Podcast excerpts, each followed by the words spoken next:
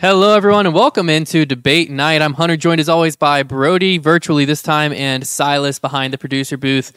Uh, we got quite the show in store this week. But Brody, where are you at on the on tour this week? Where where are you staying right now? We're still in the Texas swing, so we are down a little south of Waco. We are in the beautiful city of Belton.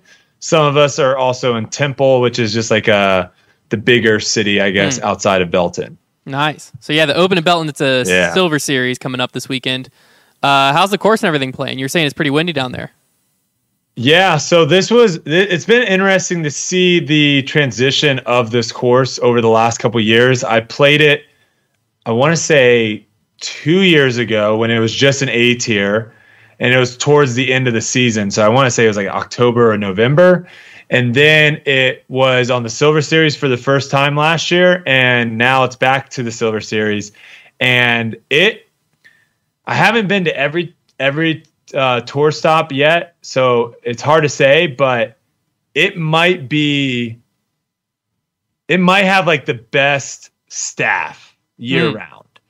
The amount of changes that they put in, the amount of money and just sweat that they put into the course, you can tell. And so it's definitely a fun course because I I I still think with how much disc golf has changed over the last couple years, I still think courses are have not caught up yet. Mm. And so Belton is continuing to change year after year, um, where you know some courses, you know, have just stayed the same. But it's it's cool to see the changes, and we can we can talk a little bit about those too if you're interested. But um, yeah, it's it's gonna be another windy one. I think Saturday.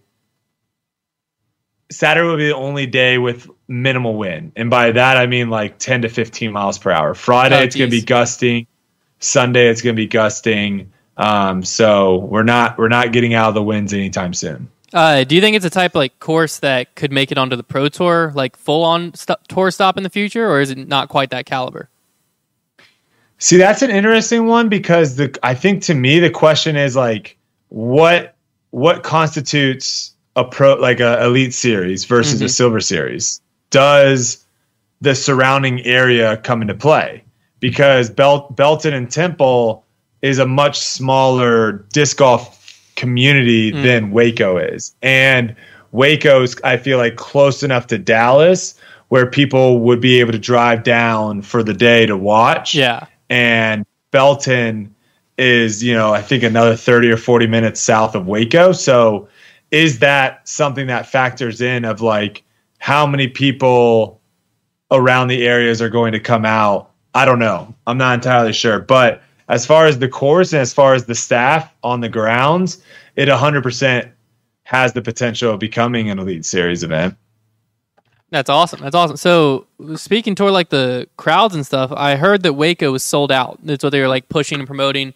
Uh, what did a sold out spectator gallery look like? Like, were you able to see like what lead card and stuff like that, or even the FPO lead, what they had? Was it something? I mean, on, on coverage, it didn't look like anything crazy like we hadn't seen before. But mm-hmm. did you mm-hmm. notice more on the ground, or what was it like? Yeah, well, fortunately for me, I was I was a little bit far back from the lead card, so um, but but I did kind of see remnants of some of the crowds and stuff. I, the thing that kind of stood out to me the most was leaving the tournament and the field that I want to say two years ago that we used to warm up, mm-hmm. which is you, it's basically the same field that on hole is it six the the par four that you basically like throw out the yeah. tunnel into the field. Yeah, yeah, Some guys were getting it, and then it's got the big dip. Yep. That field kind of like that's almost kind of like it's almost like a green belt, I guess you could say, that just runs all the way down. They use they kind of blocked off that obviously spot for uh, the hole uh, for that hole, mm-hmm. but that whole place was packed oh, with cars. And so that's how I noticed the big difference was leaving and just seeing how many cars was on were there. Yeah. Um there there were a lot of people a lot of people on the grounds for sure. Um and they were pretty much spread out too. I think a lot of people were posted up at 18, which was cool to see. People were just sitting there on the on the hillside, kind of watching everyone go through 18. A lot of people were watching 17 as well. Um, I don't think they let people go down, or at least in my group, they didn't let people go down 16 because that's where all like the player parking was. Okay, yeah. But other than that, there was a lot of fans for sure. And again, like I was never towards the lead card at all. I think the closest I got was the first day. Um, and uh, there were a lot of people hanging around after the round uh, for autographs and pictures and stuff, which is not usual, I would say, in other tournaments. And I don't know if that's because when lead card goes into the woods, you can't follow them, and so there was just a lot of people that were kind of just hanging around, not really knowing, you know, where to go. Mhm. Um, but yeah, there there was a lot of people on the ground, and I know for the first day we had a big group following us, and then even the second and third day, when you know, especially the third day when I was pretty much out of the tournament, um, I want to say we still had 30, 40 people probably walking with us for the first couple holes. So there's definitely definitely a lot of people, a lot of fans, a lot of spectators. Um, and the and the the weather was not good either. Yeah, so. Uh, they would there were a lot of people that were just kind of manning up, going out there and watching. So walk us. You got to walk us through your play. You mentioned it several times. What what went wrong out there? Um, the I mean, the easiest one, the easiest things to talk about were hole four, hole nine, and hole ten. Those three holes are holes that I mean, hole nine's difficult. Obviously, it's it's that par four where there really isn't. A, there really isn't a line. It's kind of just like hope and pray you don't hit any of the trees in the fairway. Um, it's the one that's used to be a par five down, and then like it shoots off to the right. Um, and then hole ten is the next hole where you just have to throw out the gap, and then it kind of opens up into the grass area, and there's a couple trees you need to miss, but it's a pretty short par four. Uh, and then hole four is the first hole in the woods where it's just like a hyzer buzz 275 off the tee. And then if you stay in the fairway, then it's like a 225 foot forehand zone just around the corner. hmm Um, I played hole four. Uh, I actually the first day I didn't throw a good tee shot on hole four. Like I, I want to say my average distance off the tee on hole four was probably hundred feet, and I was in the woods both times. The first day I was able to kind of scramble out and then throw a third shot really close to where I had like a forty footer stepper, and it hit chains, hit the cage, and then rolled down into the water. And then my putt back up for bogey, spit or for double, I guess at that point. Because yeah, in and f- uh, no, in and four out and five for double. Yeah, spit out. So then I tapped him for triple my first day. Um, the other two rounds again didn't get off the tee. Was just shanking shots. The problem was I, I was having like a, a two way miss on these like shots that you need to just throw straight. I I didn't know if it was going to go right or left, Hmm. and it was definitely getting into my head. Yeah. And um, you know, hole hole nine, another one of where my average drive on that hole, maybe maybe hundred feet as well, and hole ten, I want to say my average drive might have been like fifty feet. Um, and and to the point too where I was like almost questioning like should I just re-tee? Because the woods the woods are so bad in Waco. And so like I'm literally you know I'm only 50 feet off the off the tee and I'm like having to throw like a super touchy tight gap just to get back into the into the fairway. yeah. So I want to say those three holes, I lost 7, 11. I want to say I lost like 14 strokes Good night. on those on those three holes. Um, the rest of the holes I actually played pretty well. Um, I made a mistake on the final day on hole two. I threw a drone into the wind instead of instead of a um, a Raptor. And then the final, you know, I, I was able to battle back to one under par the final round going into hole 17. um, I was I, I kind of you know me I love I love working on stuff leading into tournaments when I Mhm. figure out like oh I need, I need to get better at this Yeah. my forehand my forehand uh, drives with like a fairway driver and a distance driver. Those were things that i was spending a lot of time on leading into waco. And i was actually throwing some pretty good ones but uh, did not throw a good one the final day of 17 so i actually threw it pretty much out of bounds right where the uh, the ladies tee pad was chipped chipped one around to where you want to land threw a really good um, really good recovery shot and had a putt for bogey uh, inside the circle uh, was too high right. And those those baskets if you're high right they they will not stay. Yeah. so missed missed that putt for bogey and made double. And then uh, final hole 18 i'm at plus one at this point. I should have honestly probably just gone for it but it was like a 25 mile headwind. And i saw gosh, who was it? It was someone right before me. It might have been Cody Hatfield, like land 50 feet short. And I was like, okay. Um, I was playing with Adam Hammes too at the time, and he was like, I'm not going for it. So I was like, all right. So I just played the layup with my Captain Raptor, had one of the most lazy, lackadaisical upshots of all time, um, where like it was so far offline. It was literally like where players like are walking over, like that land bridge where players walk over to the oh, to the geez. green. Yeah. Like it landed in the middle of that, Oh my god! and then it it, tr- and it trickled down into the water. So now I'm throwing four, and I throw my I throw a scuba up there. You know, it's like a I have an 80, 90 footer.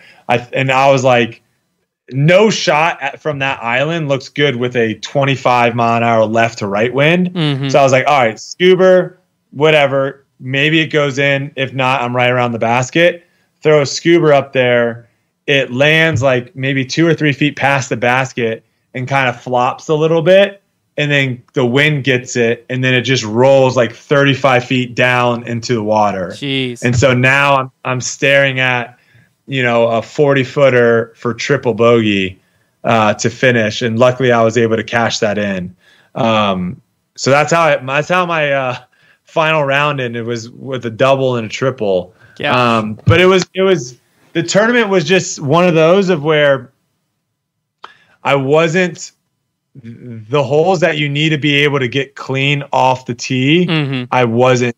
I wasn't Oh yeah. and and and uh you know that you can just eat strokes up there like Yeah. you look at the field and there were there were uh, a lot of big name people that did not play well Mhm. and it's it's just it it's uh you know it's unfortunate because i love i love that course um i thought i did a decent job actually of like weathering the storm the first day and that was you know we talked about it too of where it was like if you can just battle the first day and get through it you could potentially put yourself in a really good position. And and there was a lot of people that did that right? A lot Yeah. of people that played really good the first day were able to kind of just coast day two and day three to a pretty high finish.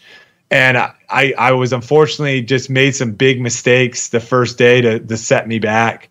And uh, it just felt like you know I was clawing, trying to claw myself back in at the the rest of the tournament. But this is this is something interesting. What are your thoughts on uh, on cuts? Because I was talking to a couple other people, and the final round was really tough because with how these fields are getting.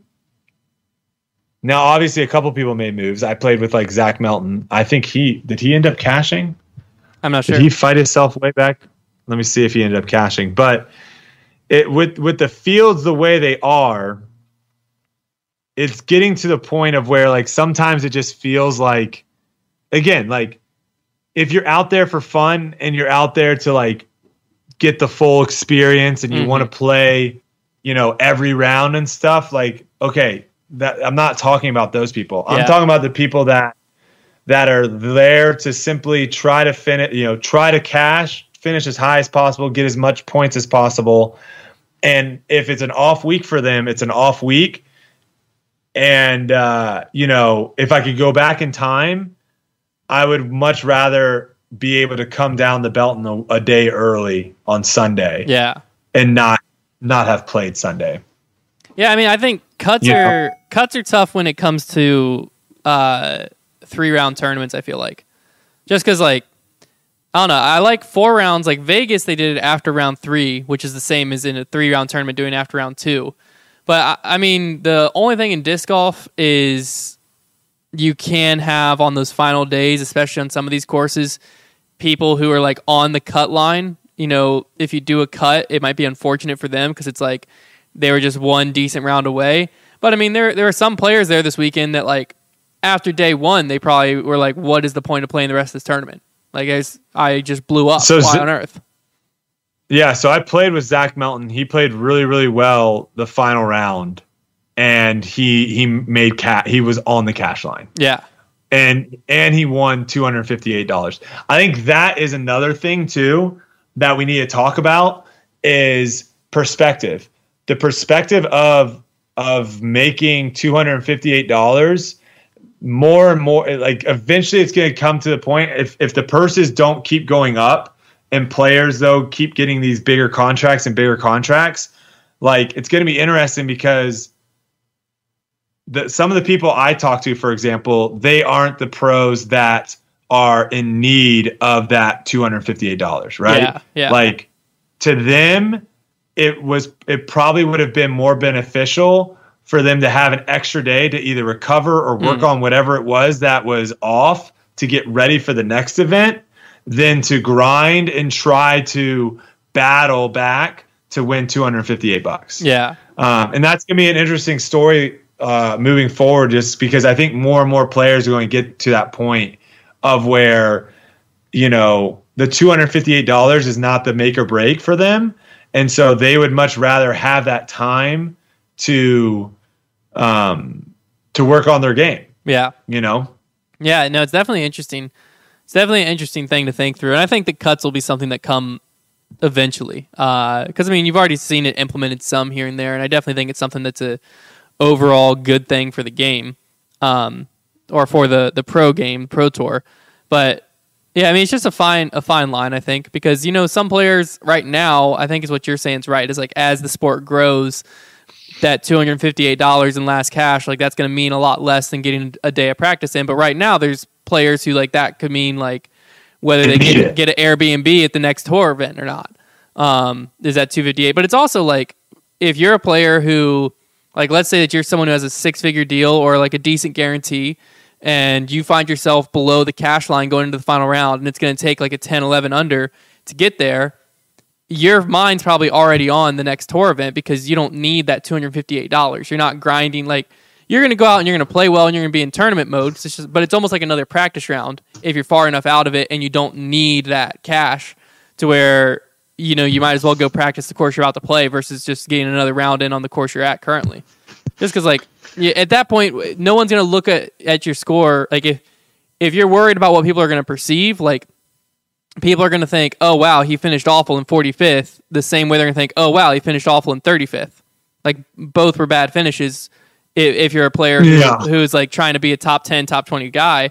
And so like it, it's not like you're going to go out and be like dang thank goodness i shot that 7 under and got myself up 10 places into 35th place on the final day.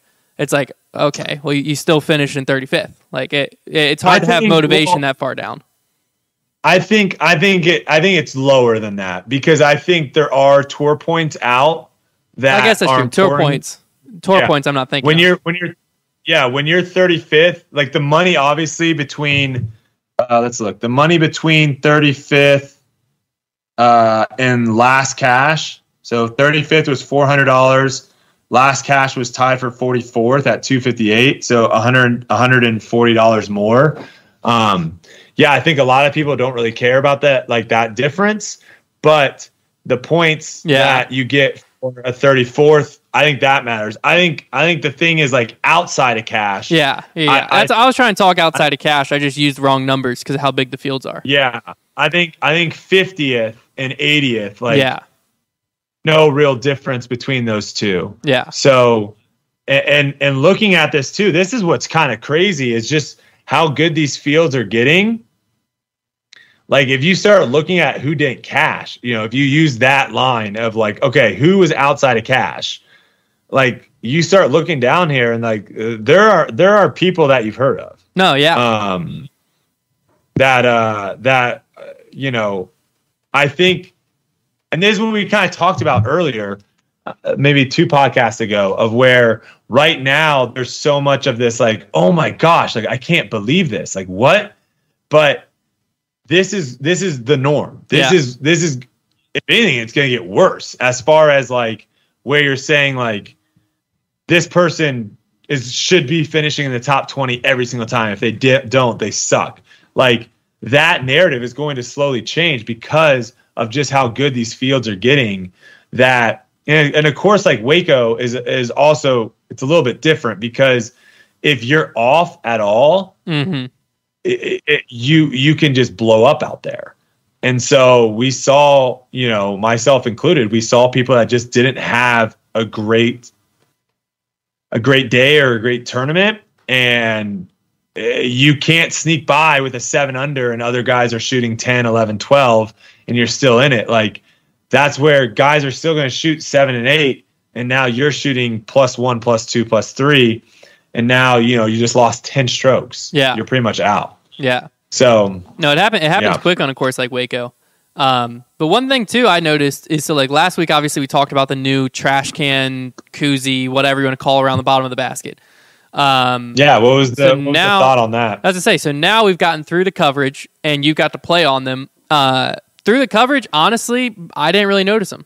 They they I thought the only thing I noticed was it was a lot easier to see the sponsorship on there. Uh, so I think that the from a, from a so company It was easier for you to see that. Oh, a, a ton easier. Uh, it- yeah, I mean, because you could see it like on That's the good. the small koozie, the like rectangular one that they've used before, which they still had on some holes. Um, you could see it when players were like putting inside the circle. But on this one, like if they're zooming in, following an upshot and stuff like that, the logo is just so much bigger. It's a lot easier to see.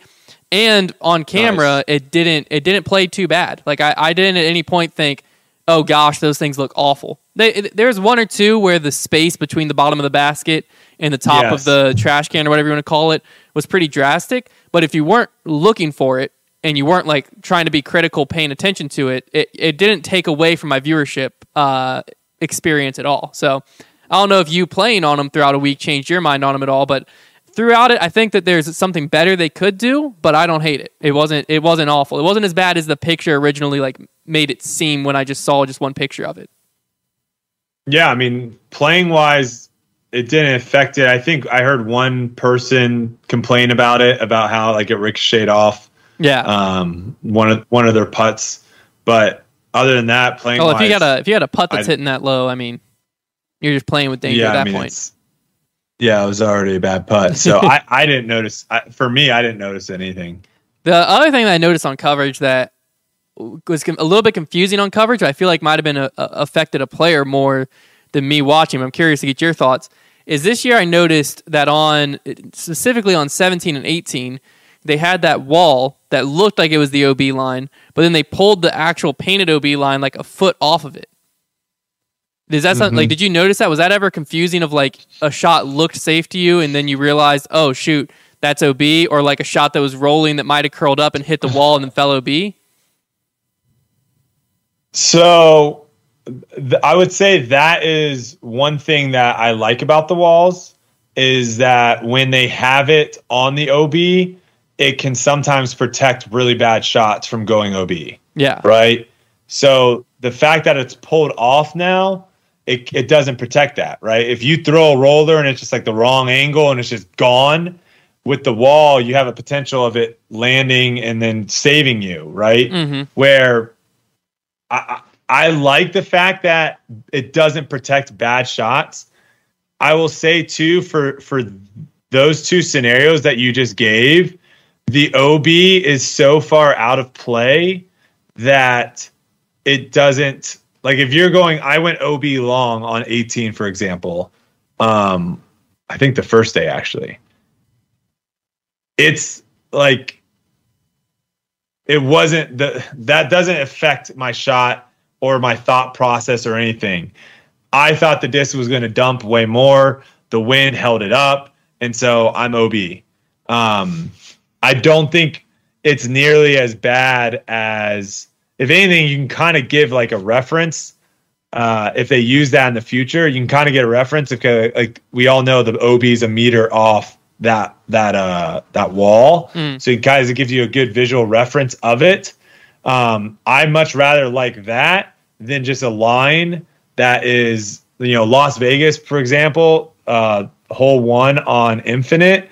They just had like a string down the right hand side, and you couldn't see it from the tee. Huh. So it was very unless unless you like kind of went up there and looked and saw where the OB was, and then like you know made sure like okay, it's just right of this bush. When you got on the tee, you couldn't see the line and that that line was only 25 paces uh maybe less 20 paces off the basket so a lot of people were throwing that direction at ob and then having it come in i think that's a bigger problem than like on hole 17 18 you know the only time the, that wall comes into play is when you throw a really really bad shot Yeah, that makes sense. I just You noticed know? it on coverage because like there were several shots that curled up and everything like it just looked fine. Like it was it wasn't a great shot because it was way to the right or long, but it curled up and then the commentary would be like, I think that's going to be OB. And like from the co- from watching on coverage, I was like, what are you talking about? Like it's, it's uh, shy of the wall. It doesn't make any sense. And they would show, and sure Yeah. enough, the wall the line's just painted a foot in front. And so my thought process, which I get, what you're saying kind of makes sense, but like to me, I just feel like if you're going to use the wall, the wall should be the OB line. And if you're worried about not wanting to protect rollaways or players taking advantage and throwing rollers, then that's not a hole you use a wall on. Is how I would think about it. Because like hole one, for instance, wasn't the line on the wall? Because like there were shots that rolled down, and hit the wall, and then because- stayed. Well, you need, yeah, you need the wall in hole one because they they pulled the line off last year. yeah, and it made it made that hole too fluky, right? Because some shots would land eh, because again, it's different if the ground was pristine, right? If we're all throwing shots into the same exact ground Yeah. where the ground is like green a green on in, in golf where everything's the same basically, then sure, it's on us to control our angle and making sure that it doesn't roll away. yeah, But when the ground is, you know, patchy with grass, some are dirt spots, some are whatever, and two shots that look almost identical, angle, speed, all that stuff come in and hit, but because they hit one inch apart from one each other and one gets up and rolls and one doesn't, that's where like the flukiness comes in. So I think I like the wall on hole one because it protects a good shot. It, Yeah. A good shot on hole one is a hyzer out to the side that knifes in and lands on that hillside and doesn't skip up out left OB. And if it just lands and putters and sits right there, you have a putt. If it does end up rolling down, I had one roll down. I had like a 20 footer. yeah, Um, I like that because it rewards good shots. I don't like where having the wall on the OB line protects or potentially helps bad shots from not going OB. I, I think bad shots need to get punished and and you should never get in a situation where two people throw bad shots and one person gets punished and the other one gets lucky because it hits the wall and stays in. yeah. Um, I, I think I think both those shots should get punished. So Yeah. that's where I do like it being off.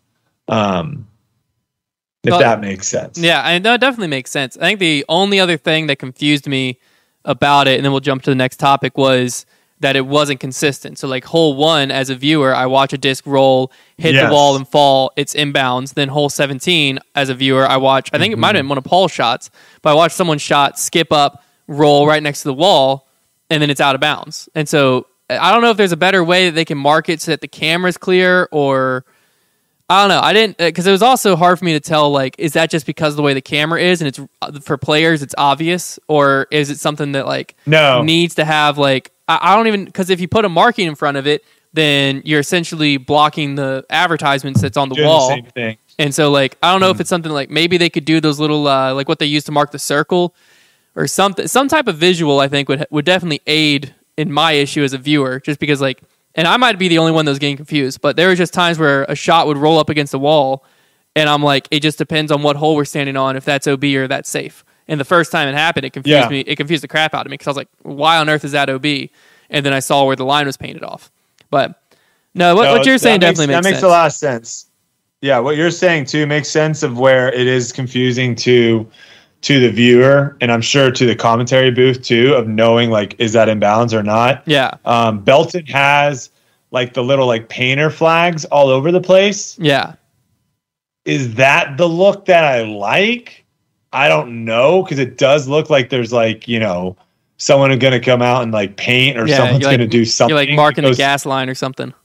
like ir- irrigation yeah exactly they do have it for um i mean i think again there's a silver series not an elite series. Um so it'll be interesting to see if the elite series continue to use the kind of uh fencing or whatever you want roping that they used at vegas because i thought that looked really clean and looked good.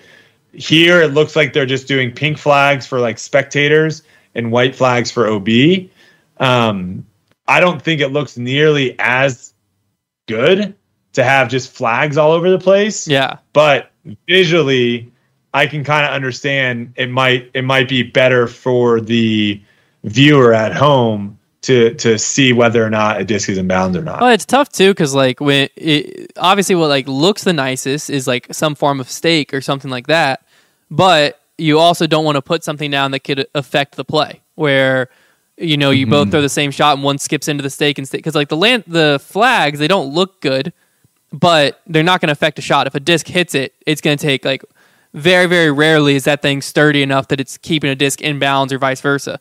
So you don't because you Yeah. also don't want something where a disc is hyzering in, it's going to be in bounds, no doubt, and then hits a stake. So I that's what I was trying to figure out of like some of a solution that doesn't take away from the look of the course, but makes it where when you're on coverage, it's obvious where the OB line is for viewers. Just because I mean, I think, and obviously they should be focused more on how it's playing for players and that side of it before they worry about the viewers because it's such that's such a small thing in it. And the comment, as long as the commentators understand, okay, hole 17 it's a foot off, and hole one it's not, then they can clearly relay that information. But uh, I don't know. It's just something to, something I noticed while I was watching, and I thought it seemed frustrating. But uh, what you're saying makes sense from a player's point of view.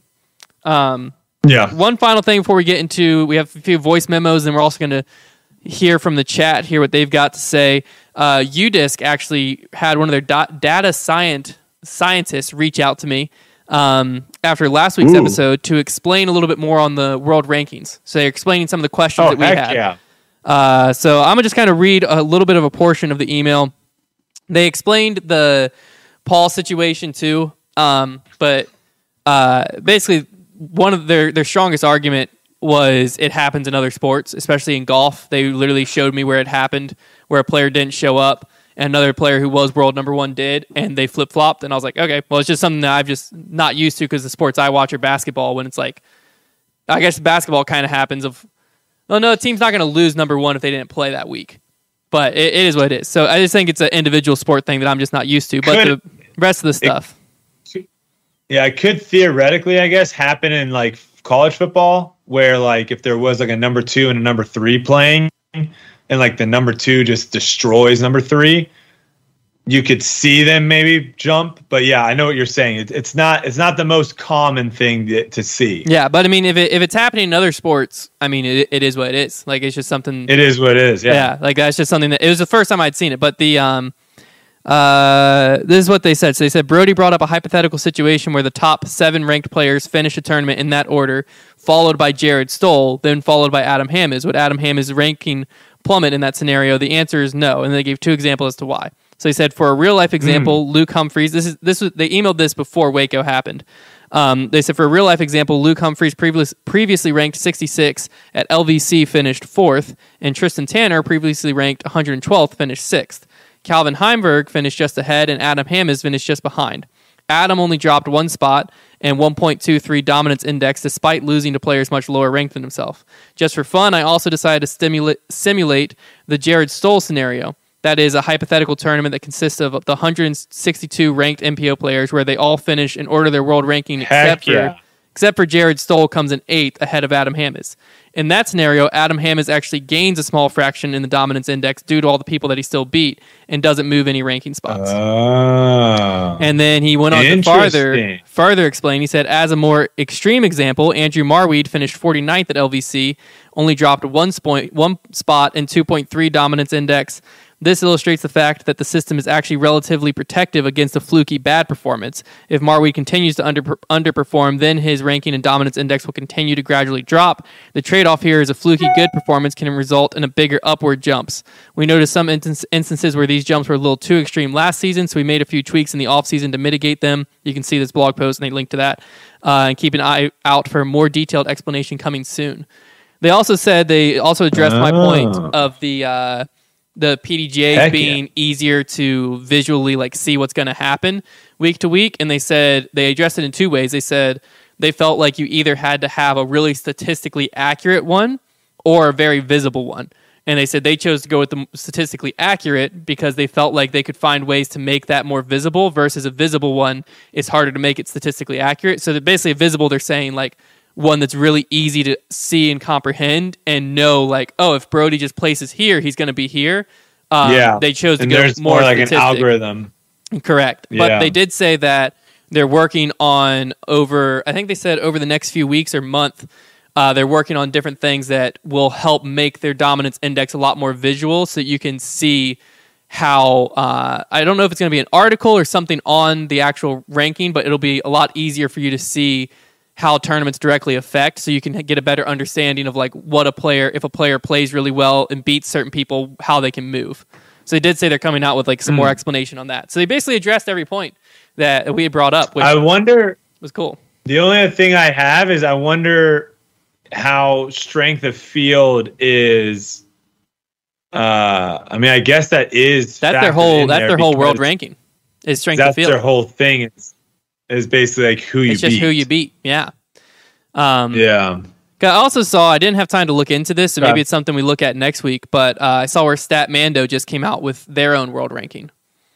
So Yeah, that's basically the same one as as Ezra's brother has his own rankings that he showed me too, and that's very similar. And I'm wondering how much different that is than UDisc because if UDisc goes off of strength of field, that's what this one really matters too. Is like, you know, getting, uh, you know, let's say getting third at Waco should hold a lot more or should should matter more than getting third at LVC because the field was better at Waco. Yeah. Well, the other thing Uh, that I, I like about because they also said made a good point of um, why the world ranking should be more important than the pro tour points or what or uh, a point system like that is they're basically saying like Eagle shouldn't be penalized and lose spots in the world ranking because he doesn't show up for two tournaments. But if he continues to not show up, then eventually he would drop off the world ranking altogether, and then he would have to play up to that eight tournament threshold to readjust his dominance index before he showed back up.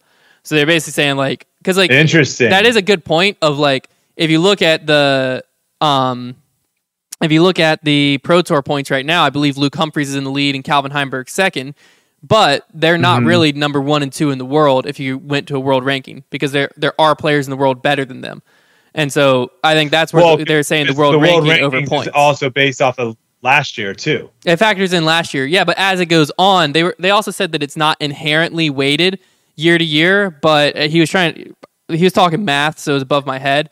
But it essentially is weighted. So the the more recent tournaments mean a lot more, and so than the previous tournaments. So the more recent Okay. tournaments you play, the more it's going to affect you. But he was basically saying like that's why world ranking is more important than a point system is just because like a, t- a player isn't going to be punished just because they didn't show up to like two or three pro tours in a row. Like E- Eagle might end up by the end of the Texas swing outside of the top 32 when everyone knows he's not a 35th best player in the world. It's just because that's why the point system isn't really going to work well when you're trying to determine the best players in the world. That's kind of wild to think about it. I you just saying that I didn't really think about it, but literally Luke Humphries is like in in in a, a 2022 algorithm. Luke Humphries is the number one player in the world. Essentially, yeah. Yeah. Like if you were just if if literally the world rankings just started this year in 2022, he's he's the number one player in the world. Oh yeah, and I think that's why the That's, PDGA. cr- that's wild. I think that's why the PDGA isn't crazy. updating because the PDGA's is based on the current year. And so I think that's why they're Oh, waiting it? through the major because it's based on like your top 10 elite series, all this stuff, and it doesn't So factor in your everything would previous year. jump really. Cr- so things would jump crazy Correct. week after week because there's so little. Data Okay. early. That Yeah. makes That's sense. why they're So- waiting till so after they're a major to update that. Okay, so that they, that they wait that way they have like six six or Yeah. five tournaments That way there's- there's is enough- under the belt. Exactly. There's enough stuff to factor in that it's not gonna you're not gonna have wild outliers. You'll you'll have a good tell of how the, the season's going. So, and it might just be something Yeah. where like if you're able to easily understand the differences between all of them, you can use like UDisc as the like true world ranking, and then you can use like the PDGA as like the 2022 best players, and then you can use the Pro Tour as the mm-hmm. Pro Tour of like players who are going to make the finale, basically. So they just all are what they are, and comparing them is when it just gets too confusing because they're almost all trying to accomplish different things. Yeah, and I think the pro tour, the pro tour points and stuff that doesn't really come into play until like half the season is done. Yeah, yeah, no, it's not like once half, once yeah, once half the season is is complete, then you can start looking and start seeing what what's going on.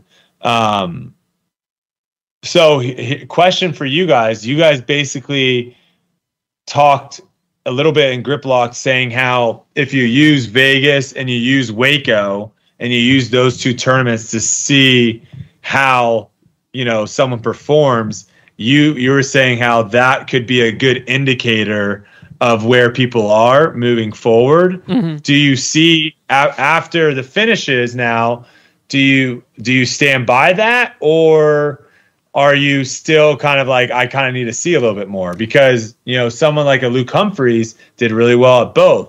Yeah. So is that going to be someone that is going to be a player and a contender throughout the rest of the season? Yeah, I think it's more it's more of an eye test than anything because there's some players that are gonna like not perform well at both tournaments, but are gonna still be able to perform well. But I think that it's more so like both tournaments allow themselves to have breakout players that can really sway your per, like sway your perception of that player. Mm-hmm. When in reality, they're just really good at an open course and they're not going to be good at Waco or vice versa. So a player like Luke Humphries, who is now proven to be able to compete at the top level at both of these courses, yeah, I mean, it wouldn't surprise me if his average finish on the Pro Tour for this year was in the top 20 or top 15. It, it mm. wouldn't surprise me now because he's proven both weeks in a row, the two times he's been put to the test, that he can step up. Now, obviously, I do think that there's going to come a tournament where he might miss cash or be a lot lower in the leaderboard. For sure. But that's For just sure. that's just the nature of the game. So I don't think he's going to be like a top five. He's in there every week,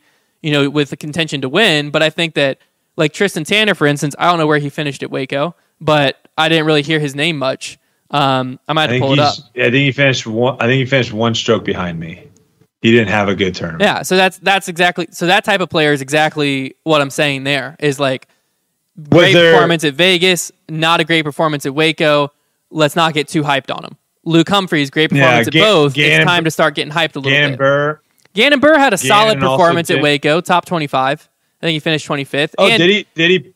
How did he play on? How did he play on round? He played well in round three. I think he played. He played bunch? solid. Yeah, he played solid. Because I mean, and, and he. Nice. So I think Gannon, though, you also have to factor in a little bit of last year. It's more so true for breakout players because you can also like, if you took like Ricky for instance, you can't look at these two tournaments and think Ricky's never gonna not like Ricky's gonna eventually get things figured out. He's Ricky. Same thing like Calvin obviously had just one bad round at Vegas, but it makes it feel like he had like the, how bad the round was makes it feel like he had an awful Vegas. But then he didn't play great at Waco. Yeah. But he's the same type of player of like you got to use the history. It's more for breakout players like Luke Humphries, like Tristan Tanner. Uh, Joel Freeman's been Was having there a good season anyone- back to back, back two tournaments back to back. Was it? Was there anyone that like surprised you that finished high at Waco that did that that wasn't on your radar because it like they didn't do anything at Vegas, but they they they did well at Waco? Let me let me pull up the Waco results really quick. Um, because I I mean it. I think that uh, I'd have to look through, but like Isaac Robinson, for instance, I don't know if he was at Vegas. He's a player that has been solid for I don't years, believe so. but never been crazy good. and he was up there at uh at Waco. Of skills. Alex Russell. Uh, let's see if he was at Vegas. He was at Vegas. 39th at Vegas. Top 10 at Waco. He was another player. He was actually Nice. a dark horse pick, so that came through clutch. Dang, he got sneaky up there. I Yeah. didn't, I didn't hear about that guy. Yeah.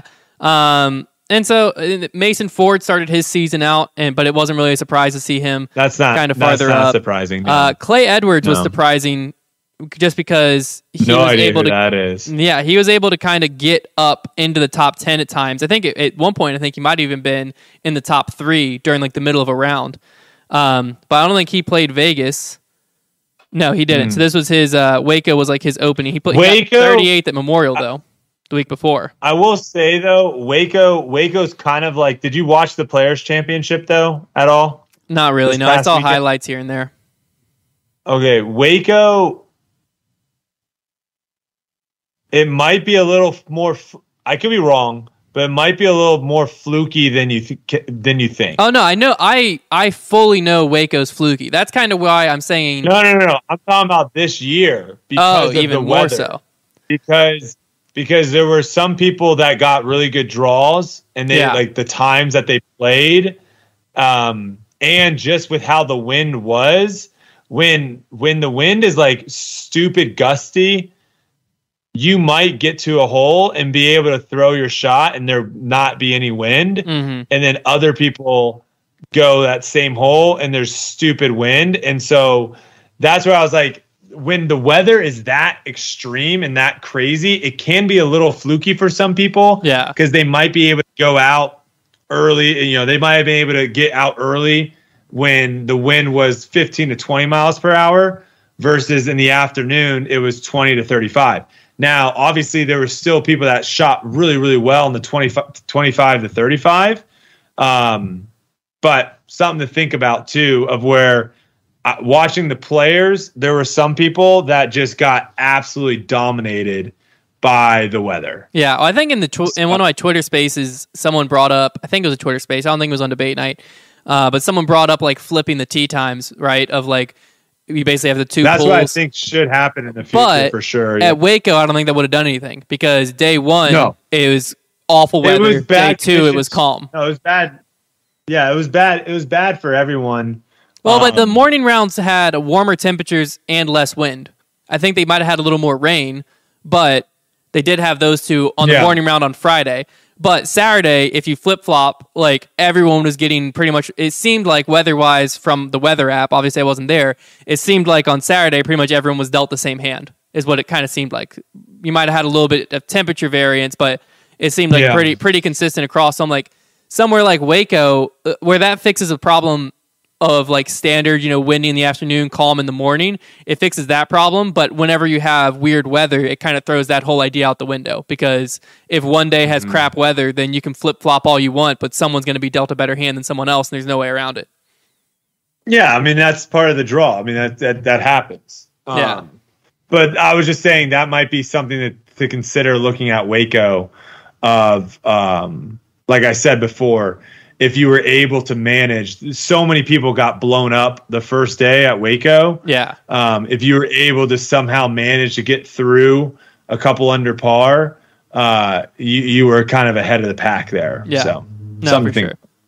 Hey, real quick, I want to give a shout out to D Lillo with the five dollars. He says, Brody, you were getting a ton of birdies this weekend.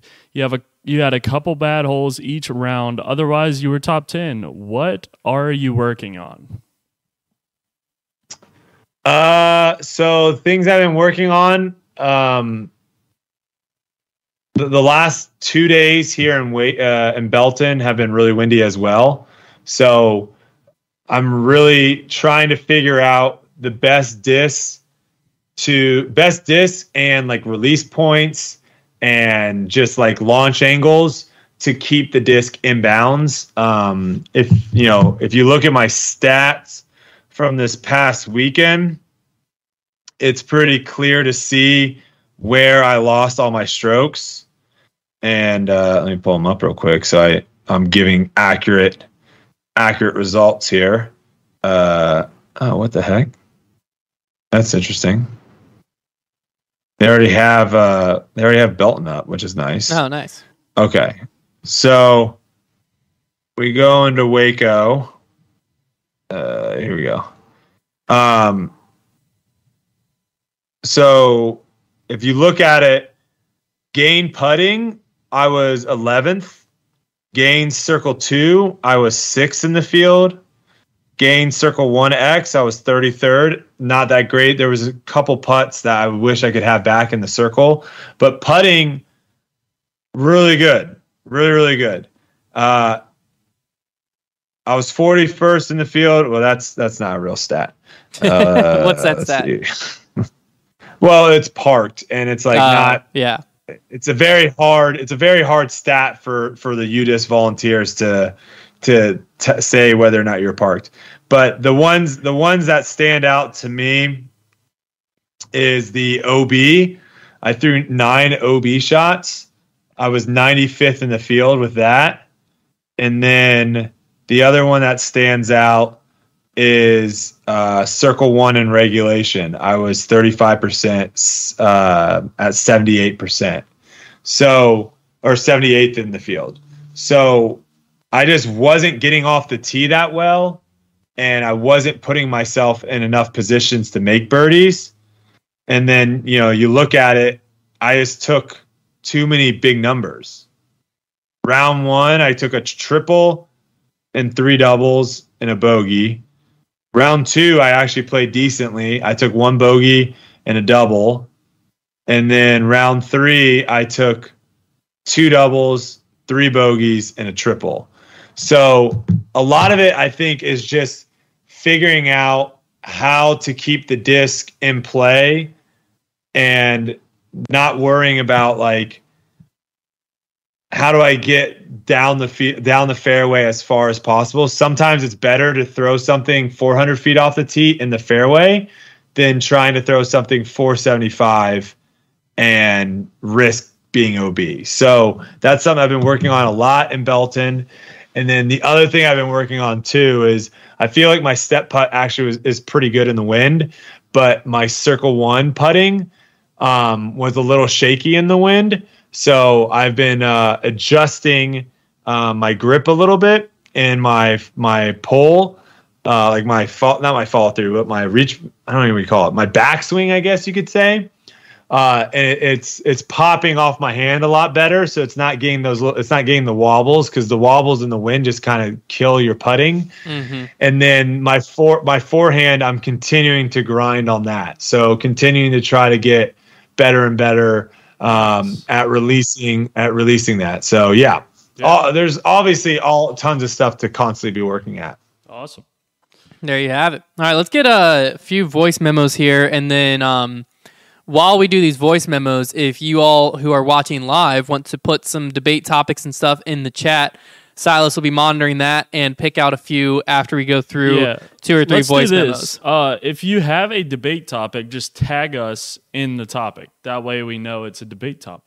Oh, there you have it. So in the chat, if you're in the chat, just tag at Foundation Podcast, right? Right, Silas? Yeah, yeah. At At Found- Foundation Podcast. Yeah, at Foundation Podcast, and then uh, Silas will be able to look at that and uh, bring. You'll actually be able to see the comments on the screen if you're watching live. If you're listening on audio, same experience as always.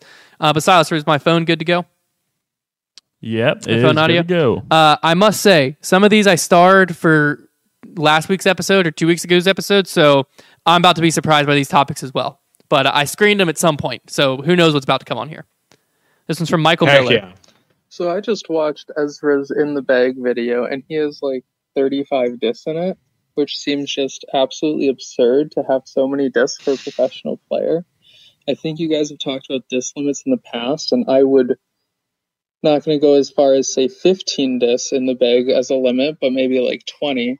I think you should do this because this way it will not only challenge players to maybe throw more unique shots with discs that they wouldn't normally do, but then also it would add a mental game of deciding which disc do you want in your bag for which tournament, and it would probably uh, make it more change up the bags of players from week to week, so you're not necessarily seeing the exact same shots. Maybe some courses are more hyzer flips, some are just more hyzer fests and rollers. What are your thoughts on that? So there you have it. Basically, just disc limits. He's saying he felt like Ezra's bag of 35 seemed kind of outrageous. So, what are the thoughts on putting a disc limit in place? Uh, I, I love it. I love Hmm. the idea. Interesting. I actually thought you were Um, gonna. I thought you weren't gonna like it.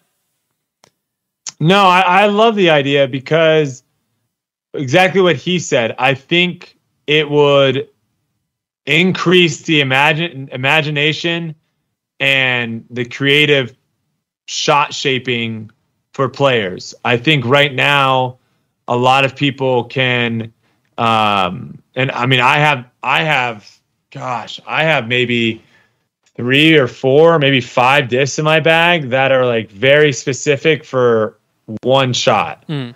And I think he's right in thinking like it would be like a mental thing of like, okay, if we can only have 15 discs, like what disc am I bringing? But then, So, what happens if I- what happens I if think- your overstable driver goes in the water? Well, you might need to bring two then. If there's water potential, you know, Well, you might need to have yeah. you might need a backup. That's where my head goes because, like, obviously in golf there's a club limit and a ball limit, but the club, like, if you bring a club that can accomplish a shot, you, a, I feel like you're not going to lose a ton of balls. I know you go through like every however many shots the touring pros cycle through balls for whatever reason, but you're still gonna be able to hit your driver the same with all of those. Whereas in disc golf, like the disc is your club and your ball. So like if you made it 15, then like if you need X amount of backups for this disc and whatever, you might literally be able to carry like three or four molds and they all fly the same way just to make sure that like I don't know. I, that's that's my only qualm with it is like there's some courses where and there's sometimes where you just don't predict it. Like it just slides under leaves and you're like, thank goodness I have that other straight mid in my bag because that one's gone for no reason. And it's like I'm glad I was able to carry.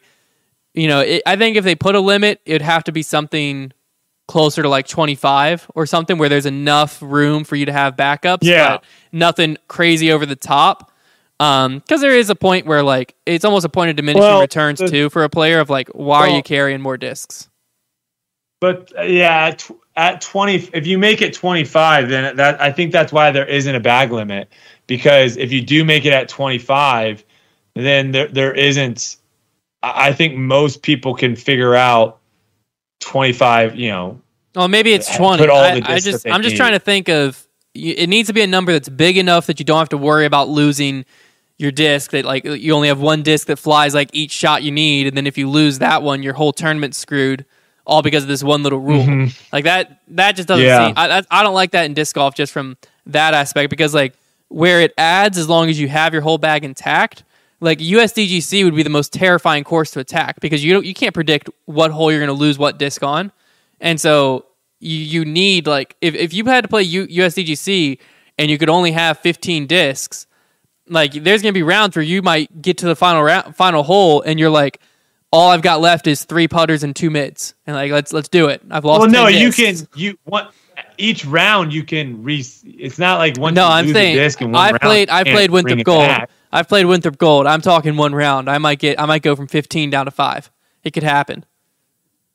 Because you also have to think like, let's say that you throw three discs. That's- Let's say you lose. That's a that's a little outrageous. Well, think of this. Think of this. You got two. You have an For best fairway. players in the world. Well, think of this though. the best players in the world. That's a little outrageous. Think of That's this. You got 15 There's discs only to a begin couple with. holes you can lose this on. Well, think of this though. Listen to this scenario. You got 15 discs to begin with. You got an overstable driver and overstable fairway. Those take up two of your slots. You get to hole five. You throw your overstable driver to go over the water. It goes in the water. Okay. So now it's a headwind. Your only other can accomplishment is the overstable fairway, but it doesn't have enough distance. So you try to pump up on it. That goes in the water. Because like now you would have never put the second overstable distance driver in the water, but because you had to go down to a fairway, now that's in the water.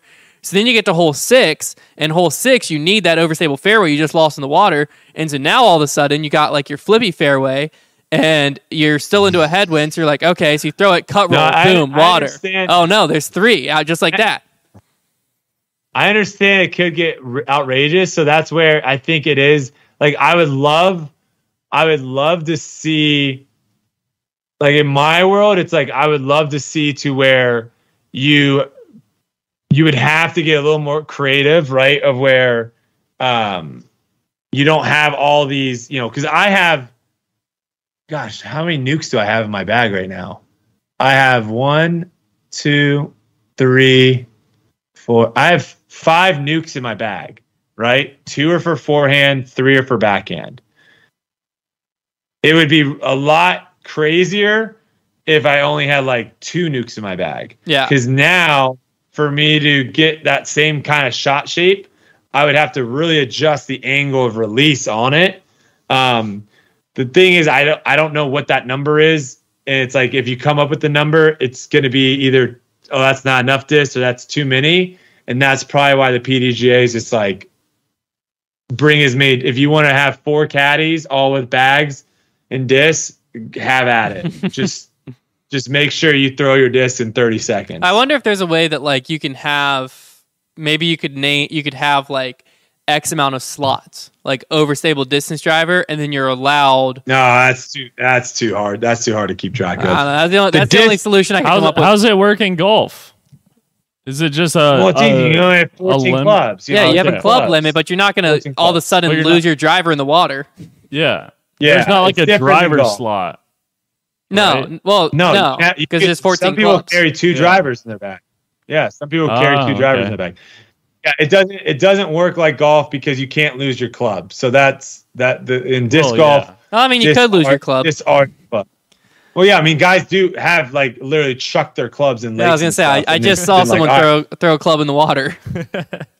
This one guy, this one guy broke his nine iron and his eight iron. So when he got to hole 17, this wasn't this tournament, um, but the island green on hole 17 for a lot of guys is like a flighted down nine. Yeah, But he broke his nine, he broke his eight, so all he had left was a seven. So here he is trying to hit a seven iron onto an island green from 143 yards away. It was freaking hilarious. But um, I see what you're saying of where it can get out of control. So all right, play the next one. yeah. All right, uh, we'll probably play.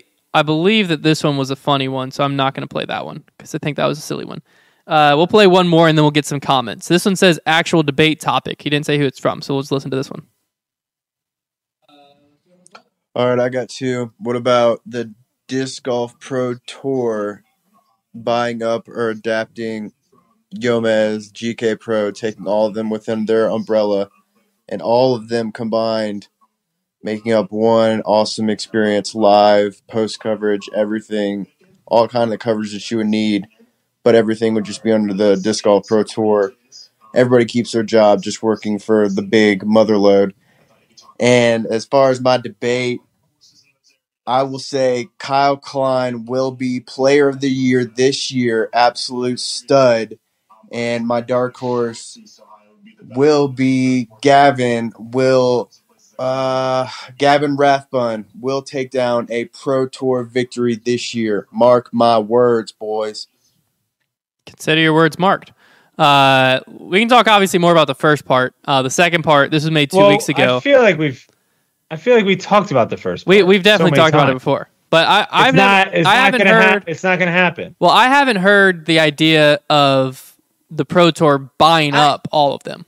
I literally have said that. Maybe, maybe I don't know. That just sounds like that one seems a lot farther out there. and I literally have said that, but it will never happen because Jomez. Why would they want to get rid of? Oh, yeah, Yeah, you're right because we said we said have. we would bet Jomez is probably worth more than the Pro Tour right now. Uh, I do Yeah, want to check already in on his Kyle Klein pick.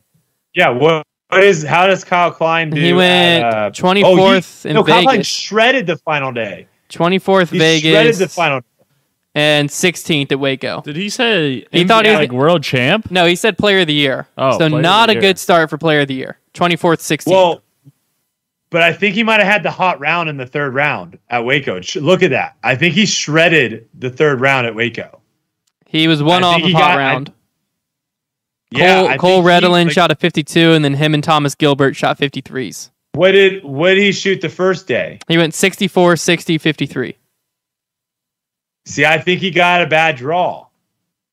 He might have. See, he he's might have. someone that he's someone that the first day he kind of got he kind of got he wasn't he wasn't able to get through it. Hey, one of our So, team members, Justin no. Rozak, basically had the same tournament as him. Went 64, 61, 54. Yeah, Justin Rozak uh, shredded on the final day as well. Yeah, yeah, both had really Yeah. good final days. Um, but yeah, uh, Kyle Klein for Player of the Year. Not a great first two tournaments for that, but we'll see. We'll see. Uh, Silas, do you have some chats pulled up? Yeah, man. All right, let's go to the chat. Let's go to the All chat right, board. First one we got from Hunter Green. He says, "Is calling players on the 30 second rule the best way to speed up the pace of play, or should disc golf adopt the USGA rules?" I'll let Brody answer this one. I'm not the best way to speed up play. Yeah, for me, I think I think making it as least awkward as, as possible for the players is the best, and calling someone like, "Hey, man, you're playing slow," or "Hey, your 30 seconds has been up," super awkward. That's why you see it rarely ever happen. Um, so I think I think just having someone on the grounds from I don't know if it's from the PDGA or the Disc Golf Pro Tour or who, but having kind of a third party come in and say, "Hey guys, your pace of play um, is pretty slow. You need to, you need to, you know speed it up." Should he And- have a shot that- clock on him? No, no, timer? no, no. Well, I mean, it also doesn't help No, the case. yeah, I don't. I don't. I don't like 30 seconds either. Yeah. I don't like the idea that I don't like the idea that you only have 30 seconds to throw because then whenever someone takes more than 30 seconds, then you're like, "Oh, look, that person's taking more time." Now, obviously some people abuse this rule and will take more than 30 seconds on shots that don't require a lot of time, like Mhm. a standard putt, a standard upshot, those or, or even a tee shot for example like those are all shots that you should have an idea of what you're doing and shouldn't take too much time. Now if you throw a shot somewhere that you've never been before Yeah, and you never practiced to think that you only have 30 seconds to like get to your lie figure out what like what lines you have go out to the fairway to see where you want to like land the disc like all like there's a lot of things that come into that like then that person should be able to have more time than 30 seconds to come up with it but when something like that does happen everyone else should realize like okay we just took a minute and a half for that shot we need to speed up a little bit to catch back up yeah. Well, I was gonna say it doesn't. It also doesn't help that one of the only times in recent memory on coverage it was called, which was Drew Gibson calling Gannon Buhr at the Tour Championship, that then Drew got like questioned of his like motives behind it when he was Yeah. just making a rules call. Yeah. So it doesn't help too that like the one player who has called it recently got kind of called out by fans and stuff of like and and some media of saying like oh well you know he was just using the rules for his advantage and whatever when he was calling the rule. So like you can't have it both ways. Like it's either it, it puts players in a very awkward spot because you risk also depending on who you're calling it on, you risk turning that whole player's fan base against you, even if you're making the right call. when like it, it's one thing if that whole player's fan base turns against the ref, which happens all the time in other sports. But when that whole fan base turns against another player, that just becomes awkward because if you're Yeah, I- someone like what if Luke Humphries would have I didn't, called even, I didn't even I didn't even think about that Oh yeah, like what if it was coming down the wire and Luke Humphries calls Paul on a foot fault or something when it was like a not really a questionable call, like it did happen, but it like you know probably wouldn't have been called by other people, and then That's players start questioning wild. like. Oh, Luke was just doing it because he wants to win, and now you have all Paul fans are like, "Well, yeah, well, Luke's kind of a scumbag because he called Paul on this." Yeah, see, that's the wild thing is you would actually. I mean, we've seen disc golf fans talk like that on social media, right? Yeah. of where people think someone's bad, bad person because they are uh, they are a, a stickler when it comes to the rules. Mhm. That's a wild thing to be like. Yeah, and that's probably too why a lot of rules just don't even get called because people are afraid of the backlash for them on them for calling on the person that's actually breaking the rules. Yeah, it's So not even a- it's not a- even always like one. yeah, because it's not always the awkwardness on the course because like there's some players that you call them on a rule and they probably they might be like, yeah, you know that's that's fine, it is what it is, like I know or whatever. Like it might be a chill thing where y'all are still best buds after, but it might you might turn you could literally turn a whole fan base against you if it's a call made Yeah, even if it's the right I call and made at the wrong time.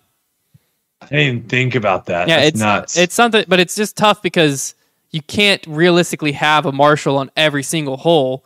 And so I think the way you're talking is kind of like the best bet of like if there becomes a No, gap. you just have someone roaming. yeah, if Yeah, there becomes a gap where it's obvious. around, Make sure. Yeah, it's Yeah. obvious that this card is, you know, now two holes are between them and the group in front of them. Like, hey, y'all need to pick it up.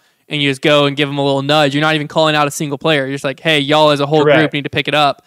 That makes way more sense than, you know, you're having to sit there and stop watch and be like, oh boy, you know, I know he broke a rule, but do I say anything because I know I'm on coverage and, you know, it could really hurt my career if I say it.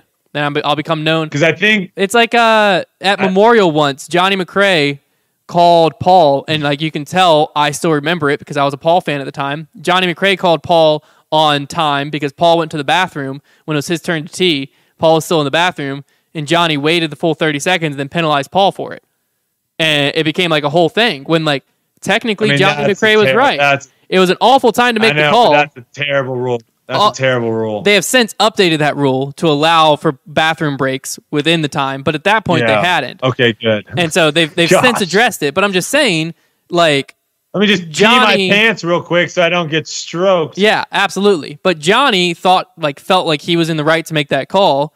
But at the time, it made me watching Memorial not like Johnny McCray immediately because I'm like, what the heck? Like the dude's literally just going to the bathroom and you're gonna call him on that. That's a more that- extreme example, but scenario- still, that's something Yeah, where that I immediately didn't like him. I like Johnny now. yeah, that but- scenario's a little bit. That scenario is a little bit different than someone like throwing OB and you being like, "Hey, you need to take it back here," and Yeah. the person being like, "No, I'm way up here." And Oh, I saw that. Did you see that uh, in in golf this past weekend?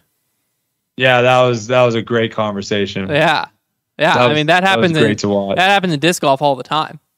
But Mhm. it, I'd never seen it. Like I'd never seen the exact same thing happen in golf, where they're just both. They're all like basically gave him a spot, and he's like, "I know this isn't where I'm supposed to be. I know this isn't it, but I'll take it." Yeah, But I mean, Yeah. that It- awkwardness it- is one thing. it, yeah, that's a little bit that's a little bit different, but um, but yeah, when it comes to like actual stroking people and stuff like that, that's where it gets a little tricky. Yeah. When someone's like actually breaking the rules. yeah.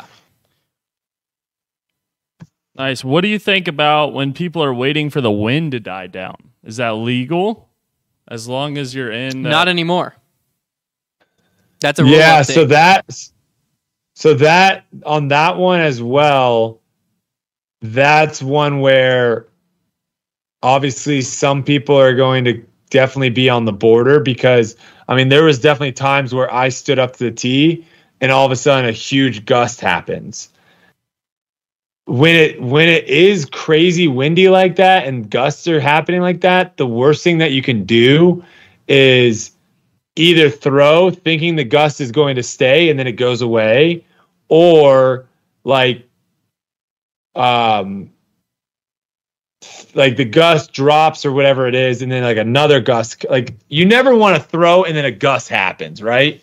So I, especially on putting i think that's where you probably see it the most is where someone comes up and has like a 20 footer and then a big gust happens and the person just stands there. I think in that situation, like you can use, I, I did it, I think once or maybe twice, where I got up and my normal routine is very quick putting wise. I probably don't take more than 10 seconds, but a gust came up. And so I just stood there and then I walked off and then I waited like five seconds and then I walked back up and then I went through my routine again.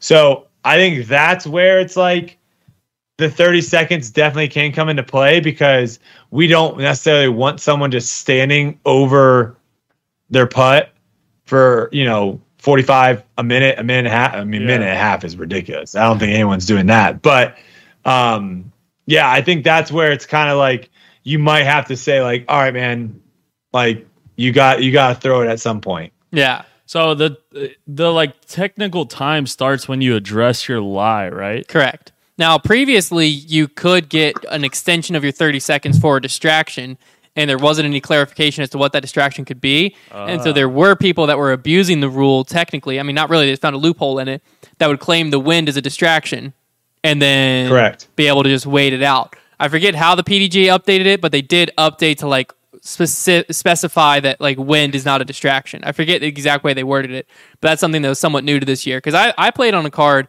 It was actually with um he was being funny. He didn't actually do it, but it was with uh Robert Leonard, who's going to be the uh, TD for Champions Cup.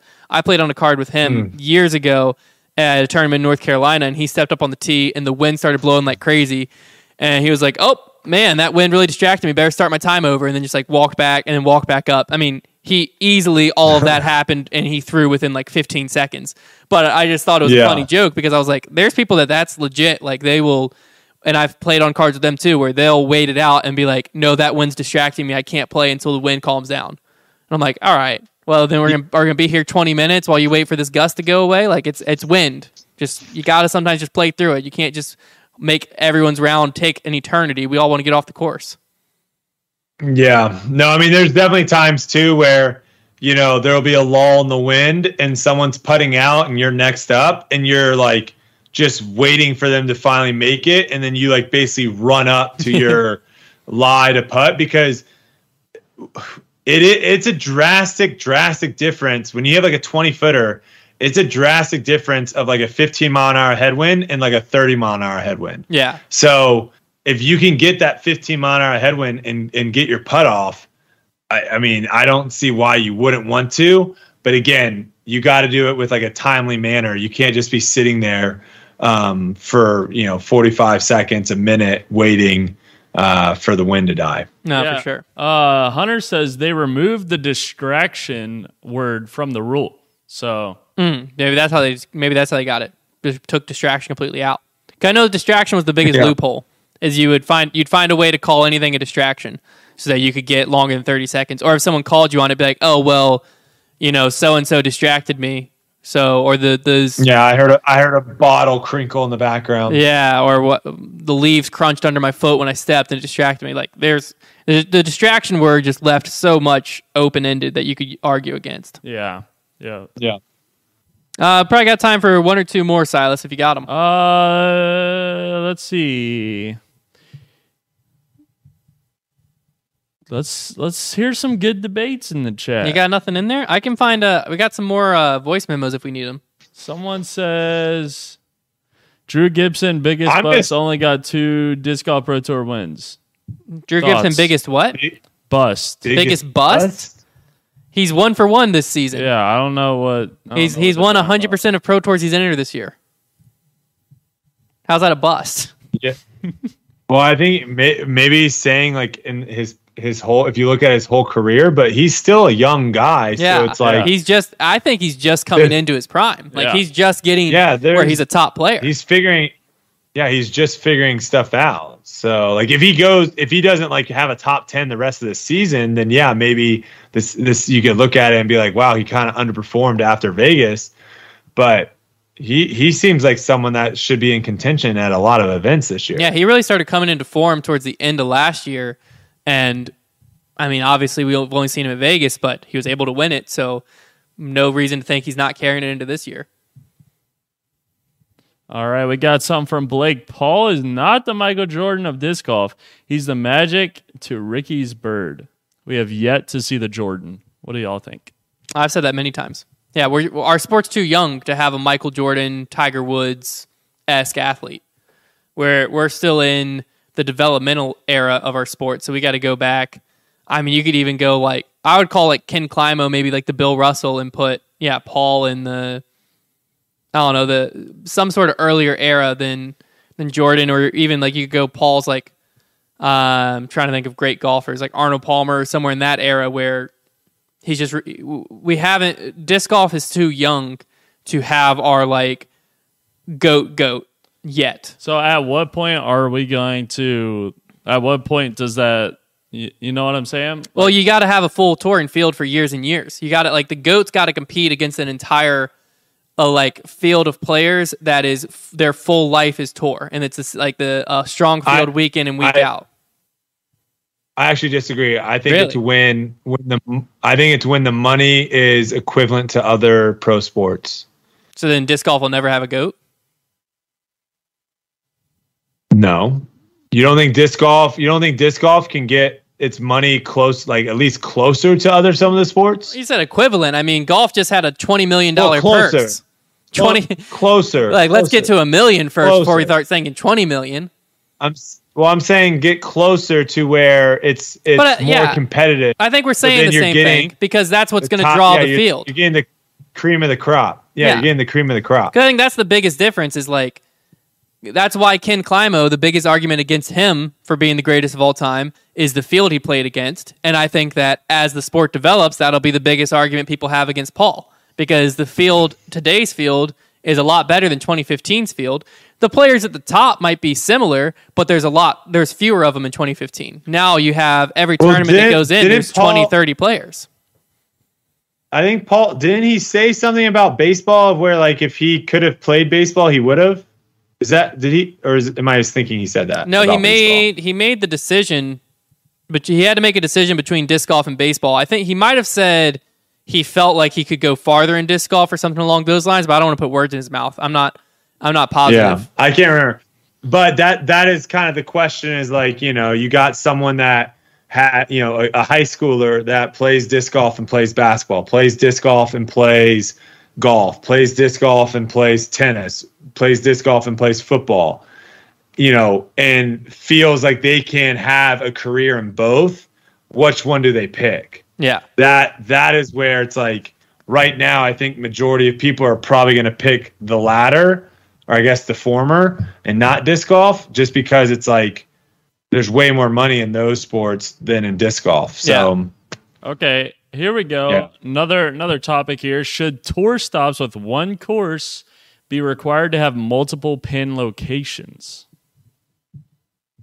yeah so i've i've talked about this a little bit of of where does it does it get boring for the viewers at home when there's one course to see the same holes played over and over and over again um and my thought is well first off i don't know if it does i don't know if me watching if i get actually that bored seeing it but would it spice it up? Would you would you get would you would would there be more entertainment to the viewer if you were able to spice it up? And um i've talked about this probably before. Pin placement's kind of tough because not every hole does it work but i think if you did pin placement on the holes that it makes sense and i'm not talking about changing a hole from a par three to par four i don't like that with pin placements i think you try to keep the pars Yeah, the just like same moving it ever so Um, slightly, like yeah feet to the left, Yeah. right. You know, the general vicinity. I think the other thing you can do is if you if you start making like wider um wider tee pads, being able to force players to throw on one side of the tee pad versus the other for some holes would make it to where you know it's the forehand line and then the next day they move the tee pad over this way and now it's a backhand line. That i think would be like the easiest way of affecting shots and changing shots from day after day without too much uh, maintenance too much work. So something to think about. Yeah, I like the thing that I think would we haven't experimented a ton with in disc golf, and I think would be fascinating is like we call the third day moving day or the second day moving day. It would be fascinating to be able to move the pins into more risk reward positions to where they're Yeah. attackable, but that comes with a risk. So players in the lead have a bigger there, there's a bigger chances for swings on that third day to where you're still on the same course, but it, it allows for more movement and chaos to happen. Um, but I, Yes. I I haven't thought about the idea you just said of like if the tee pad's wide and then you play the left half on days one and two and the right half on day three and four or whatever to where I mean just moving five feet in disc golf sometimes can be drastic. So you're playing from Completely basically the same line. thing, but it's completely different hole now. That's that's interesting. I've never thought of Mm-hmm. that angle. Yep. And I think I think Belton Belton also has some really cool green complexes because if you think of uh, think of Waco for example, right? Um, I'm sure like hole 17 or even hole 18, you can move the pins a little bit with the water and the OB. Um, but like hole 16, if you if you're familiar with that par four, you would have to like drastically move that pin to make that hole play any different. hmm So I think with Belton, and you'll see this if you watch the coverage this week, they've they've created. They not only have like natural, uh, really good natural greens of where it's just like they found good spots to put to put the baskets, but they've also created a lot of their own greens by digging up ground and putting moving earth around. So like something like that, uh, that could be that could change a lot. Having you know the basket that was on top of the hill is now behind the hill. Yeah, Um, yeah. That could that could change things as far as how how you would throw your shot into the green, but also just the putting and stuff around it. Really cool thing to think about, and something obviously as more money and funds and stuff like that get it thrown in, something that will probably be thought about a little bit more. no, for sure. All right, Silas, let's get one more. If you got one more from the chat, One more. Oh boy. your best one, I'm Silas. to. Come I'm- on. I need a good one. I need a good one, chat. I need a good one. One more time. Uh, Well, while I Silas say is, while we're go for it. No, you oh, got you something. go ahead. I was just gonna say while Well, we're waiting. I I, w- think we're gonna say similar things. uh, while we're Oh, waiting, I I'm gonna just give a shout out. This weekend, we're gonna be in Dallas for the Bogey Bros battle. So if you're in Dallas, if you're in the area, we're gonna be playing against Brody's old uh, weekly group he played with, the Easy Three group. That's what they're called, right?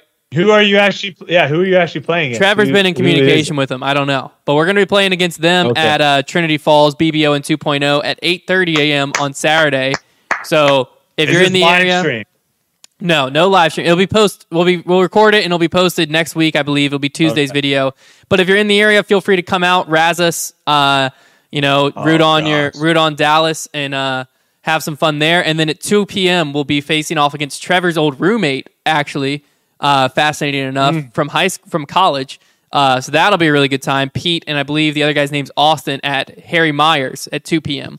So again, if you're in that area, you can come out and you know root for the home team and uh, go against us. That's it's always more fun that way. If you razz us, it's not really always fun to razz local players, but I think you guys lose by more than five if it's Dustin and Phil. I was just gonna ask your Trevor uh, Trevor said his game Trevor said his game is feeling incredible going in. So I think our undefeated Well, last streak time we continues. played, he, Trevor looked really good. Trevor Yeah. looked really good last time we played. and he's normally even But I better in doubles. So I mean, Oh, it's going to be tough to beat. is the- I think it's gonna. I think the wind's gonna play a huge, huge factor. The wind- if the it's wind could. If the, if it's windy, it's gonna it gets real nasty out there. Yeah, especially with all the water. Because I was told they're going to put it in the gold layout, which is what we played, I think, when we were down there. yeah, So yeah. The water. Gonna be a good time. It's a lot of water, a lot of water, and the the holes are definitely long. yeah, so uh, yeah, if you're in the Dallas area, be be uh, we'd love for you to come out and hang out with us during during those two rounds. But uh, if you're not, be looking for a lot of content. We're also going to go check out the uh, Texas State's course and get that get a practice round filmed out there. Trevor and I are going to see what we can do. That'll we, be what good because do. that's a. If you get out there early, you need you guys might need to actually film two rounds. We are. We're, so we're actually going to film. Uh, we're going to do. I think we're going to do Trevor and I doubles. Just set a score and see if we can get close to what the hot round's going to be. Probably can't on the actual course. at the at the actual layout, The hybrid and one. Then just do singles at singles at Dogwood. well, then we got. Uh, there's actually another. There's like two other guys. Um, they have a YouTube channel, I think, that are going to meet us there. and We're going to do a four man scramble on Dogwood, I believe, in the afternoon, which is last year's Oh, okay. course. And so we're going to do a four man scramble to see if we can get close to what the hot round was last year. Is the current plan. Heck yeah, So heck yeah. Okay. lots of Like, lots of yeah, content coming out. You got to play. You can't leave there and not play Dogwood. Yeah, Dogwood's- Trevor's Trevor's scared of dogwood. I'm not gonna lie to you. Trevor's terrified of it. Um, I'm trying to think. It it's it's a more demanding. Uh, where we just played that Liberty uh, East Campus. East Campus. Yeah, It's a longer, more more demanding course. I think it, it'll be a good time. I'm excited for it. I, I mean, plus plus just the woods, the woods are way, yeah. be- way, I mean, worse. just traveling will, will get my spirits high, and so no matter what, I'm gonna be in a good mood in all the videos. I can promise you that. Just just being Heck yeah. just being on the road just makes me happy again. So all right, Silas, we got we got All one right, more. all right, here we go. First off, we got a super chat from Christian. He says he challenged you at Myers, but you're still acting a bit shook. He challenged me at Myers. Yep. That's news to me. Consider So- consider me shook. So I don't know if I'll have time to shook. face you in, at Myers because, like as I just said, we're we're playing a lot of this Harry- stuff every day. But Harry- Harry Myers is a good course, though. It is Eh, a fun course. yeah, that's a, we're we're very excited to to play there. Okay, question time. All right, debate topic time. Uh, Dustin says, uh, throwing farther does mean better scores. Thoughts? Correct. Thoughts, Brody? Yeah. Throwing Yes. farther means better scores. Yeah, I mean the Yes. biggest. I think the biggest advantage of throwing farther isn't necessarily your disc traveling traveling farther, but it's the shot selection that it opens up. Because now you can throw a putter, a mid, all that farther. But what if you I mean, can't I think putt? we both- what if you can I- throw far What- but you can't putt? Well, You're if going to be able to get up and down from a hundred. Yeah, like you're going to be able to get up and down from a hundred feet. I'm just better. trying to play devil's advocate here. I will disagree though with why Hunter thinks it's better though. I think Oh, the actual reason of why it's better is because it gives you more opportunities to to get birdies. So um, a course like Belton, for example, a lot of a lot of decently long par threes. Just from last year to this year, last year there was multiple holes where it, I don't know if I I don't think I could have gotten to them. And this year I can get to everything, forehand and backhand. So I think that I think that's what makes a big difference is I'm playing this course and I can birdie 18 holes. If I could only throw 425 feet and I'm playing this course, I now can only birdie 12 holes. Well, I think So- yeah, we're. I think we're saying the a similar thing because Yeah. like there's also Well, if the hole what is you're saying is like, yeah, what you're saying is like, you know, if it's a 300 foot hole and you have to throw a fairway driver and I'm able to throw a putter, I'm going to be more. Eh, what you're saying is true. you'll be able to birdie I'm more often than me. Yeah. Because it's the same I'm- thing of like a I- I- 425 foot hole. I have to throw like a full power flex. You can just throw a hyzer. You're going to birdie it more than me. Yeah, hole one, hole one at Belton's a perfect example. It's like a it's a 400 foot hole, and uh, it has like kind of some bushes, trees on the left, some bushes and trees on the right. So you can throw like this like gap shot through, Mhm. or you can just throw a big hyzer over top of everything. Yeah. And the people that can throw a big hyzer over the top of everything are going to birdie that way more often than the person throwing the straight shot. Yeah, Sue had a good example. She said, uh, example of Paige Pierce.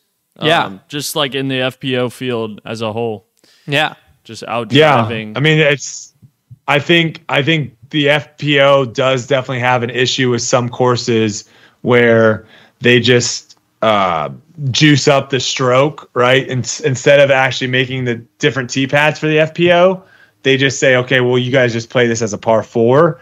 I Yeah. think I think that makes it to where um distance actually comes into play a lot for some holes and then for some holes it, it negates it a little bit but yeah it's it's that i think of you're starting to see go ahead Uh, I was gonna say that kind of goes back to the Evelina, um, the Evelina's putting percentage uh, in the last tournament.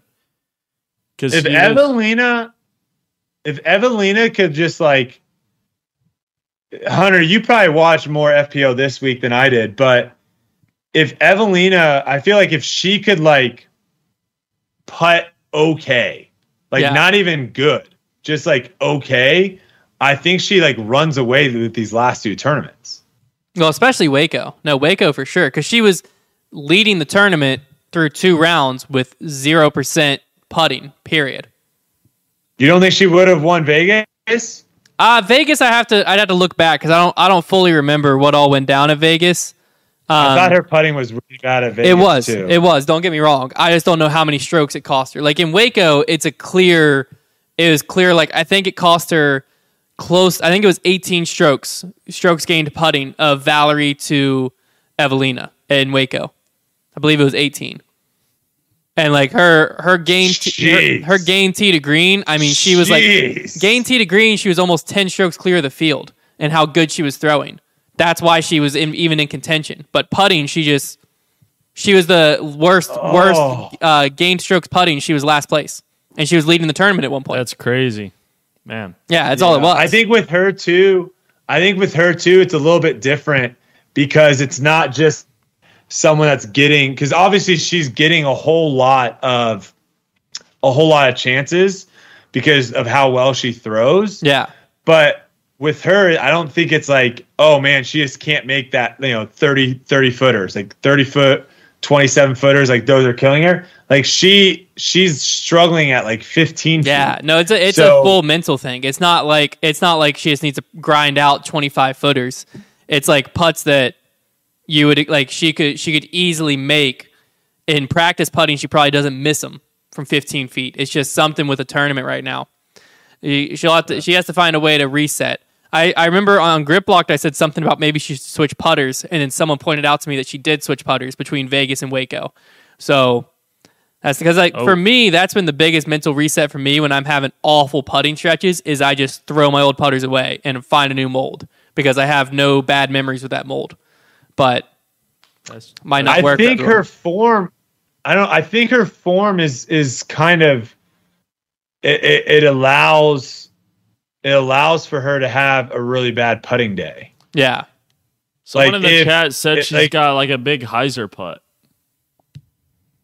Yes, she does. She puts with a lot of hyzer, and it, especially obviously in the wind. That's not great. Yeah. Um, but yeah, I, I hope like it's weird. It's weird because we were just talking about this last last podcast, right? Of like swing coaches and stuff. Uh-huh. This is where like this would this would be the perfect time to be able to have someone because right now she has to probably turn to either her peers or other people on her on tour Yeah. and be like, "Hey, can you help me?"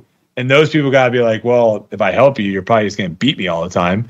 But uh this is where like I think having someone having a coach or something could be a huge huge benefit to her because getting someone in your ear and being like, "Hey, let's work on this. Let's grind this out." And just being able to see it. She works through her putting woes, her putting issues right now and you know she's going to put her i mean heck she put herself in contention at this tournament and she wasn't putting well at all so it's like it's not even like oh she needs to putt better to be in contention like she's in contention and she's not putting She good. just needs a putt Yeah. better to win. That's it. Yeah. yeah yeah and it's It like, should it should almost be an all- encouraging thing because it's like all I gotta do is figure this out, this one part out. Right. It's not even even like figure it out. set I just like- got to get slightly better at it. Yeah, it's not even like I got to get better at 30 footers like we talked about. It's literally just like when I'm 10, 15 feet away, I got to figure out how to get that in the basket. Yeah. Maybe who was it? Uh, there was some pro. I, I feel like it was an FPO player. When they started doing their tap ins, they were struggling with the same thing, and so they just started like basketball shooting it because they could just they would just step Uh, up and Jennifer Allen. chuck it. Yeah, Jennifer I mean, Allen. at, at this point, I'm trying everything. I'm st- at the next tournament. I'm Yeah, stepping I up mean- and I'm getting to a 15 footer and I'm just Dude- chucking it, hoping it's in. Do I sneaky teach her the scoob? Maybe, maybe that's what's necessary. Maybe that's what's needed. Like just like a it's just like a dart move, just like dart dart scoobs in there. Yeah. just, just, just Something. I don't know. But Something. hopefully, hopefully she can figure it out. Hopefully she can figure it out because uh, we didn't really off- obviously talk too much about FPO, but um, it looked exciting It was from Yeah. what yeah. I saw after the fact. It looked like it was there was some drama coming down the wire, so that's Yeah. always fun. We That's covered it. Uh, we covered it on Grip Locked, but Valerie Mandujano had some of the very, very clutch shots, very clutch putts, and especially Her uh, shot on 17. 17, was yeah, wild. un- unreal. Insane. Why was she going? Why was she going for that? It locked up the tournament. What do you mean? She's secured No, it. I know, but It was it's like, insane. It was think she amazing. I don't think she needed. I mean, obviously, I think she was just ice on it, cold. She's just like, I'm not messing this shot up. Why would I? Why would I do anything else? I think the other thing too is that is a really good design hole because there isn't an easy layup. no. Like there isn't a oh well, I'm just gonna throw 200 foot because even if you just like lay up to the bottom of the hill, there's like a chance of it picking up and rolling into the water. Yeah. Well, think how So, much think how much I mean, more stupid you'd look if you tried throwing like a little putter layup and that went OB versus just go OB by the Well, that's basket. what that's what that's what Cameron Smith did in the PG, uh, the players. He he was he he hit a terrible. He was like winning by two on 18, hits a terrible drive, and was like, "All right, I'm just gonna punch out to the fairway." And his punch out went all the way through the fairway into the water. Jeez. but but then he was just ice cold and just hit his next shot to like two feet. So it ended up not mattering. But but the Val that Valerie throw on 17, I the people watching it, I don't think really realize just how good of a backhand. Yeah. Whenever it, when anyone throws Kale, Kale throws backhand on that hole. Um, trying to think who else I saw. There's a couple guys that just obviously don't have forehands that they feel comfortable with, so they're throwing backhands, and it's just like when I see people freaking throw that shot, I don't think people realize just how difficult of a shot that is. And then on top of it, with the wind that came into Yeah. it, She's throwing into a headwind. pressure of like, yeah, the pressure of like the tournament on the line too, man. Yeah, it was incredible. Yeah, she she uh she did not throw that. Sue just said I saw Sue say that she didn't practice that throw. I played a practice round with her and she was not throwing a backhand there. She was throwing a forehand. Must have been the, the wind So- made her uncomfortable with the forehand or something. Yeah, knows? crazy. But, uh, but well- holy You got anything to wrap the show up with? Um, no, just uh, tune into the Silver Series. I don't think they do this one live though. I, think, the this final round. Final round, I believe, is live, but everything else is post. Final round is live. Everything else is post. Um, it's kind of nuts too because like just last year, like Silver Series was just kind of like a eh. Like obviously it was starting to pick up, and like some players, like the field here is not obviously as good as Waco and Vegas. It's pretty but close. there still are there still are a lot of a lot of top guys here. I think it's just the bottom uh, the bottom of the field is a little bit spread out a little Yeah. bit more. Yeah. Um then then then the then the top half is different. But uh yeah, I think Big Belton is definitely one of my favorite courses on tour. Um so definitely definitely tune in and watch.